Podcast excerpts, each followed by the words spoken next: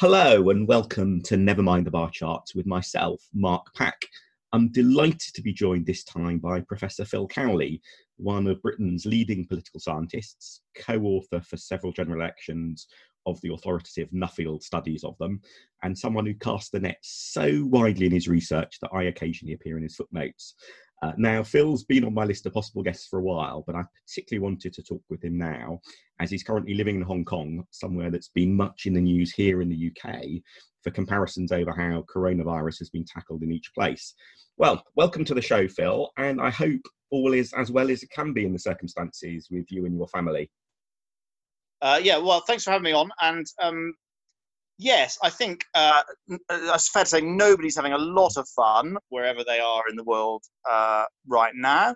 Uh, but I think for various reasons that we'll probably come on to hmm. discuss, Hong Kong has weathered the storm uh, slightly better than most. And I, I, think you know, looking looking from here to my friends and family in the UK, uh, I'm much more worried about my friends and family in the UK than I am hmm. about my own situation here in Hong Kong. Hmm um, where although there are problems and it's you know, nobody's being at all complacent, uh, I don't think it's anywhere near as scary as it probably feels in the UK right now. And you've spent a little bit of time in Britain earlier in the year, didn't you? So you've seen coronavirus and how society and government is reacting to that, both in Britain and Hong Kong. Um, how have the two compared? Well, actually, let's talk. Let's go back even further. Mm. So, I we moved. Out. That is such an academic's answer. No, no, no, no. I know. Sorry, very sorry. Yeah, let me take you back to 1867. Um, but no, if we go back to just after we moved here, a year and a bit ago. Um, so not this Chinese New Year just gone, but the one a year ago. Yeah. It, uh, in the week leading up to Chinese New Year a year ago, uh, the Hong Kong authorities closed every single school and kindergarten mm. in Hong Kong for a week. And the reason they did that was that there was an outbreak of flu. Yeah. And I, I remember, I mean, vividly remember, I just got here. Uh, you know, the, the, kids not being in school for a week is a, you know, is a major inconvenience for anyone who, anyone who's got kids knows knows how inconvenient that can be. Um, and it is fair to say that almost every Westerner I spoke mm. to thought this was the most ludicrous overreaction. I mean, why why would you shut the schools because there was an outbreak of flu? A completely crazy reaction. Um, and the reason that they have that reaction, uh, a sort of real safety first approach to these things, uh, is because of SARS. It's because mm. of what happened when SARS let rip here uh, just after the turn of the millennium. Um, and about 300 people were mm. killed and thousands more uh, uh, hospitalized uh, as a result of SARS. And unless something goes really badly wrong with coronavirus, I mean, like really, really badly wrong, um, SARS is going to be a much worse killer in Hong Kong than coronavirus is going to be. Coronavirus at the moment here is on four people killed. Um, so something's going to have to go very badly wrong for that figure to get anywhere near the death toll from SARS. Um, and that meant that as soon as this one kicked off, um, there was none of this. Oh, it'll just be like a cold. Uh, mm. you know, this is ridiculous. Well, uh, the same thing happened. I mean, all the schools were closed uh, straight away. All major events were uh, and and stadium and and so on were shut or events postponed. Um, there was a massive upsurge in sort of sanitization and cleaning regimes uh, right across the, the city. You saw it everywhere.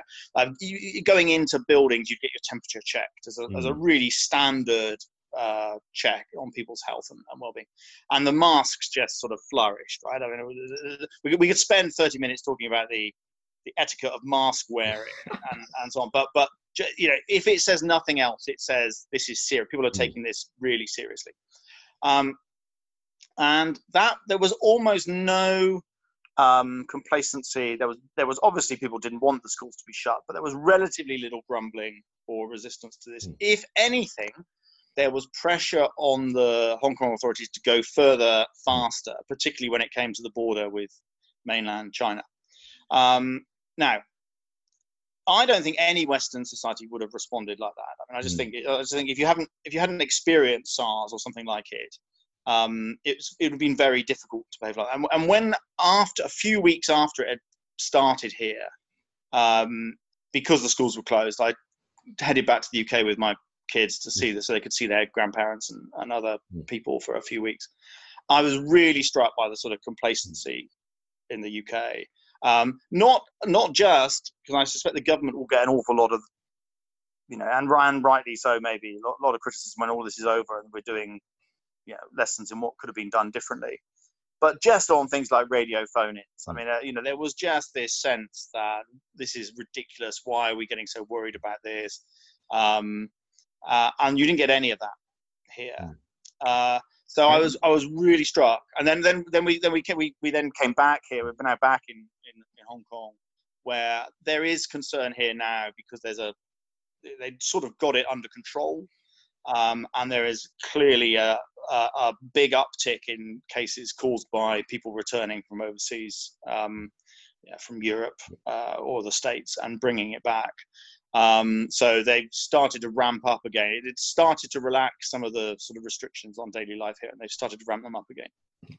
And I guess there are three differences between, say, the UK and Hong Kong um, that might help explain the different reactions that you've just mentioned. One is sort of Western country versus Asian country, another is democracy versus sort of democracy. Um, and the third uh, is having had previous experience of an epidemic within you know, people's lifetimes versus not. I think some of the coverage, at least initially in the UK, tended to focus on, oh, well, this shows what a relatively authoritarian centralized government can do.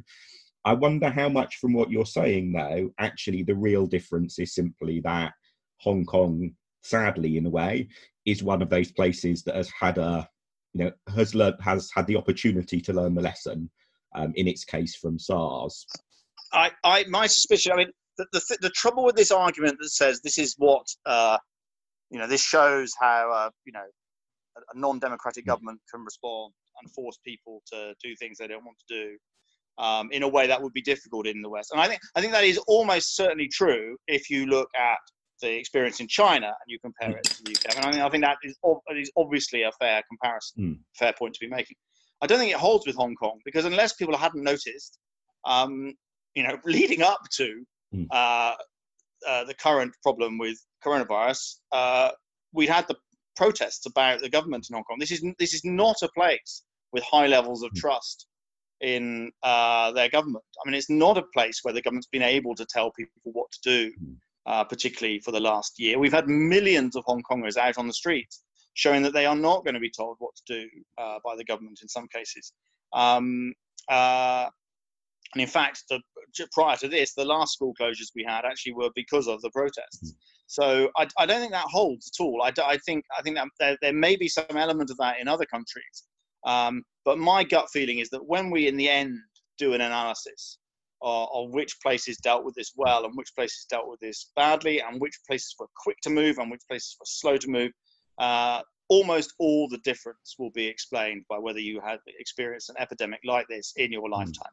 Uh, and if you have, I suspect that, that, will, that will wipe out almost all of the other variables. Yeah, and I was struck that one of the other countries that seems to be dealing with it, well, two of the other countries that seem to be dealing with this relatively well are Taiwan and South Korea both of which have fairly functioning um, democracies, um, and that, that that doesn't seem to have hindered them. Now, obviously, the advantage that both of those countries have, a bit like Hong Kong as well, I guess, is that you know Taiwan is an island. Both Hong Kong and South Korea only have a border, you know, one land border. And although South Korea's land border is long, it's with a very isolated country and there's very little travel across that border. So, so I guess there may also be a geographic factor, although in Britain's case, that would play in our favour as well. And, and at least so far, that doesn't seem to have helped that much given the huge levels of travel that there is across across the borders. And um, just thinking about though what you were saying about the lack of trust in the Hong Kong government, and as you say, it's not that very long since huge numbers of people were out on the streets protesting against it. Does that mean that some of the health, public health messaging has come from other key voices? Is it that it's leaders of the protests or other or other people who are helping get that message over, or is it just those 300 deaths were so tragic and so recent that it's sort of really seared in the collective conscience?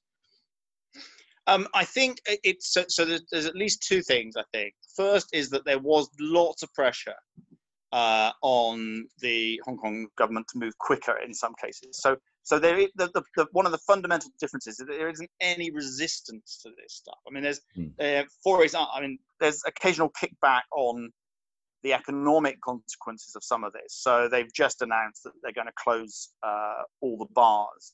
Uh, well, actually, not not close the bars, but the bars aren't allowed to serve alcohol, which effectively, um, you know, uh, may as well be the same thing.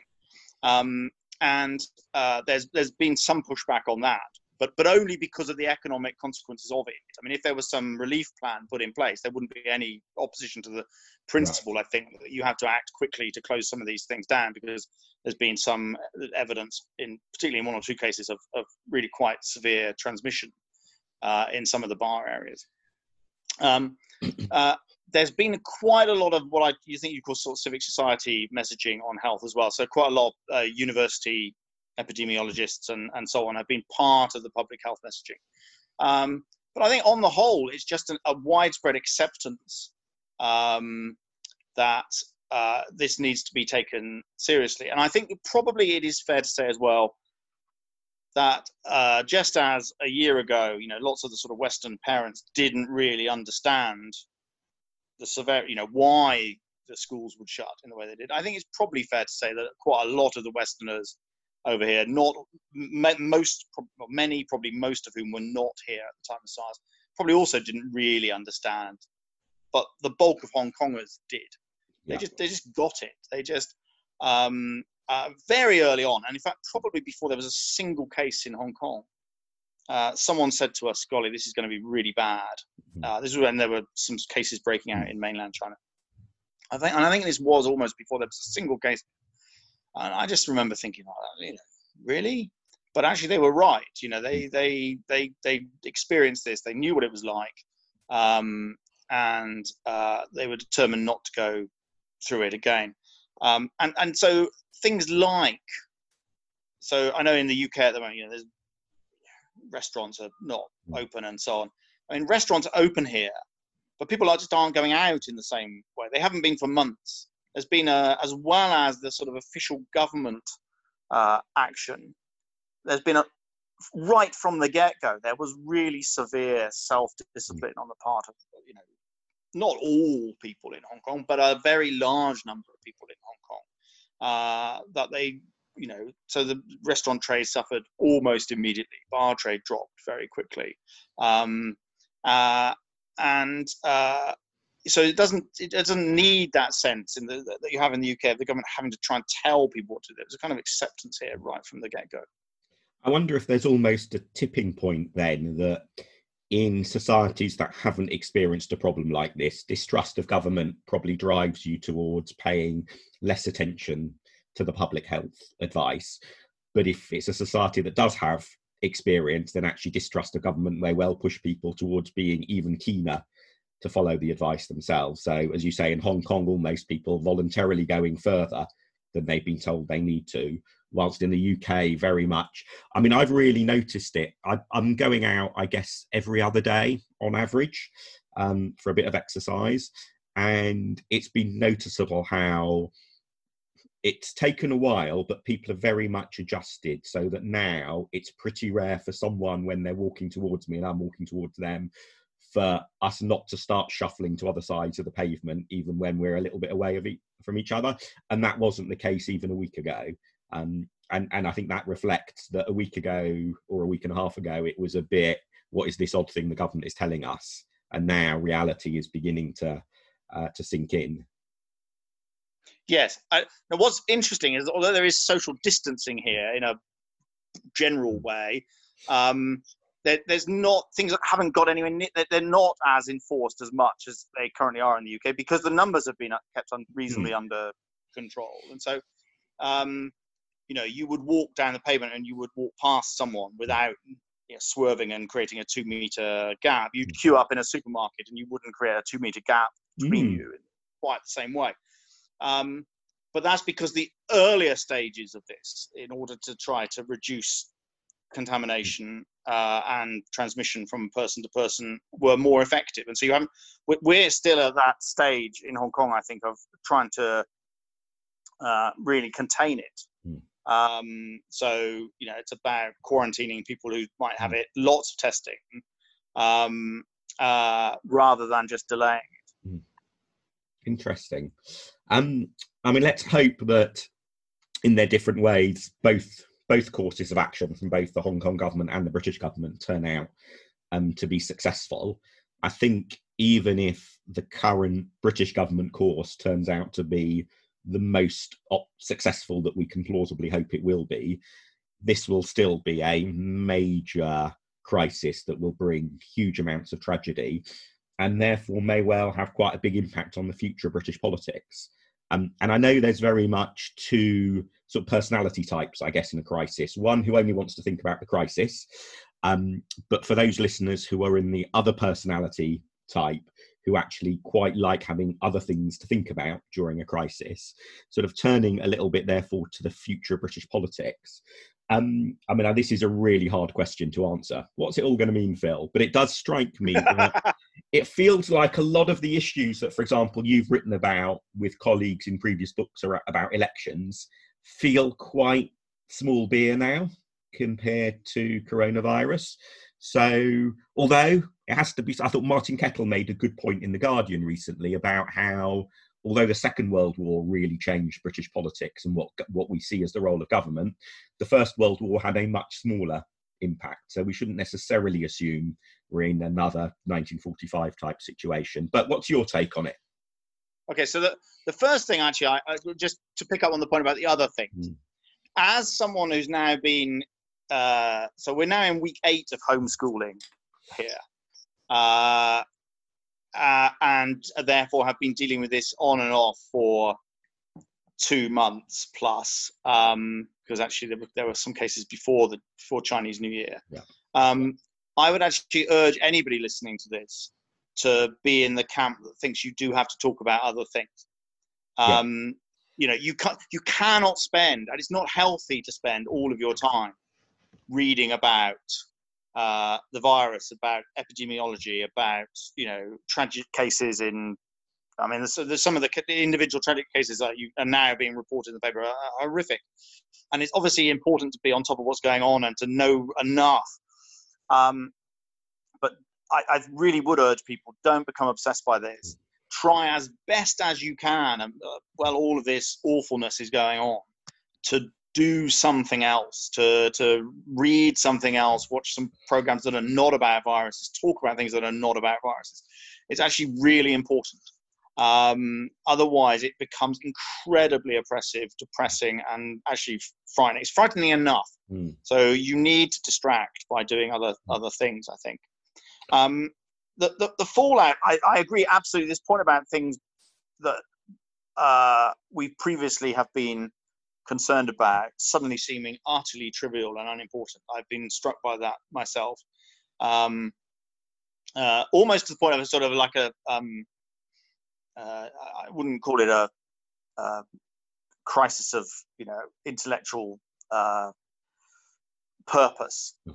but I have found myself thinking, well, what you know, what do I, you know, as someone who writes about elections and you hmm. know, funny stuff about voting behaviour. I mean, suddenly this feels all terribly unimportant, and uh, you know, I think you know, um, I can see an awful lot of people retraining to focus on uh, epidemiology and stuff shortly. Um, in terms of the fallout, though, uh, I I mean I did like Kettle's piece as well, mm. uh, which basically concluded that nobody knows. And I, and I, think and I think I think nobody knows is the right answer. Yeah. It's, it's, the only honest answer right now. Um, I'm struck by, with the exception of Martin Kettle's article, an awful lot of the articles I read at the moment about what society, how society is going to change after this is all over, are all of a type. They're all of those people who previously wanted X to happen mm. that now say this is going to cause X to happen. Uh, so if you thought there was too much travel in the world, um, the world had become too globalized, then obviously this is going to lead to less travel and a less globalized world. Um, if you thought that we needed a more, you know, uh, less atomized, individualized society, then this is going to lead to that less atomized, mm. in, less individualized society. Um, And There is one it could have. It could. right? There is Sorry? though one interesting exception, sorry, just to jump in on that, which is I think the big tech firms. So it's been really noticeable how the likes of Google and Facebook and Twitter have now started saying, yeah, you know what, we're basically going to take editorial control over what our users see to a significant extent. Um, and I think they're right to have done so. Um, and in fact, I've had a bit of a spat on Twitter with the company Wix, who have very de- deliberately decided not to. So they've decided they're happy with hosting fake news about coronavirus. But other, the big tech firms, have basically said all that stuff we were arguing really stridently for until very recently, we're going to put on hold. And I think for them, I mean, credit to them for having taken what I think is the right decision. Obviously, for them, one of the risks is that it has now become normalized. If it's okay for Google to stack Google search results on coronavirus with accurate information from trusted health sources, why should they not do that on cancer, on vaccination, on a whole host of other topics in future? Yes, but let's see what happens. Hmm. Even there, let's see what happens. And I think that's even more so with the the rest of this Yeah. stuff. Now, what I, what I would like, and this is this is, you know, I'm very happy to admit my ignorance here. Um, but I think until this had happened, I don't think I had ever read, and still have not actually read, and therefore would really like to read, someone telling me ways in which society changed as a result of the last pandemic to hit Europe just Mm. after the First World War.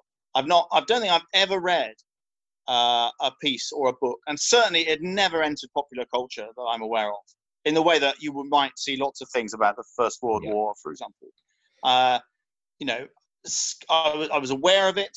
Uh, I can think of one or two cultural references to it, but by and large, actually, it kind of was just not part of our intellectual hinterland. I think, in a, in a way which is Mm. really surprising given the, the death toll. yeah and and certainly for m- for me thinking back on what i used to know and what i used to think i i was aware of the death toll from the spanish flu but it was almost in a sort of oh that's the weird fact that occasionally comes up in quizzes sort of way Yes, yes, um, as yes. opposed to that was the horrific death set of deaths that caused all of these other changes. There is one book I found on Amazon about Spanish flu, which argues that it made a whole load of impacts on society that people have neglected. So I'll include a link to that in the show notes, though not having read it. I don't know whether it is a a brilliant book or indeed maybe a book that you have read yourself, Phil, but we're politely glossing over for not being very good. No, but I'll well, include no, it in the I- I- I would, I would like love, I would love study. to read it. I think I would love to read it, I, but I, you know, I'm, I think, uh, uh, and I, I, so I just have a gut feeling. Mhm. So, so if you ask me, what do I think? I don't know. My gut feeling is that probably this will change things less than right now we think it will. Uh, um, and that whilst it will be horrific for anybody who personally requires um, who personally has uh, you know, vic- uh, knows people who are victims to this thing. Um, in terms of political life, once we once you move past the sort of immediate fallout of whether the government should have acted quicker or not, which I'm sure there will be some fallout, my suspicion is that political life will change much less as a result of this than right now it feels like it will. I think for me, the big question there is basically we have discovered a whole orchard full of magic money trees, um, and rightly so. Is what will the fallout from gorging on the fruit from that orchard of magic money trees, if I'm not extending the analogy too far, what will the fallout from that be? Because if there is not a feeling that there is a a sort of a huge financial burden that everyone is then immediately worried about paying off, it's going to be much harder in future to argue, oh no, we can't afford X or Y, given that we have just managed to find huge sums of money, you know, on a scale. I mean, that is almost a, a factor of a hundred, certainly a factor of ten bigger than the sorts of sums. Oh, no, it's astonishing. Over except except we except we haven't we haven't found the money we've borrowed the money hmm.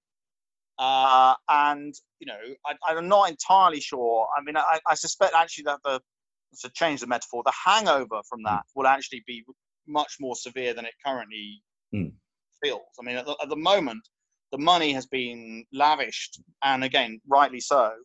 Um, but at some point, uh, someone's going to suddenly work out how much of that money has been spent, and and you know I think there will be consequences from from from that, and that's that's even before you get to the potential for there to be a recession mm. off the back of this, which I would assume is very likely.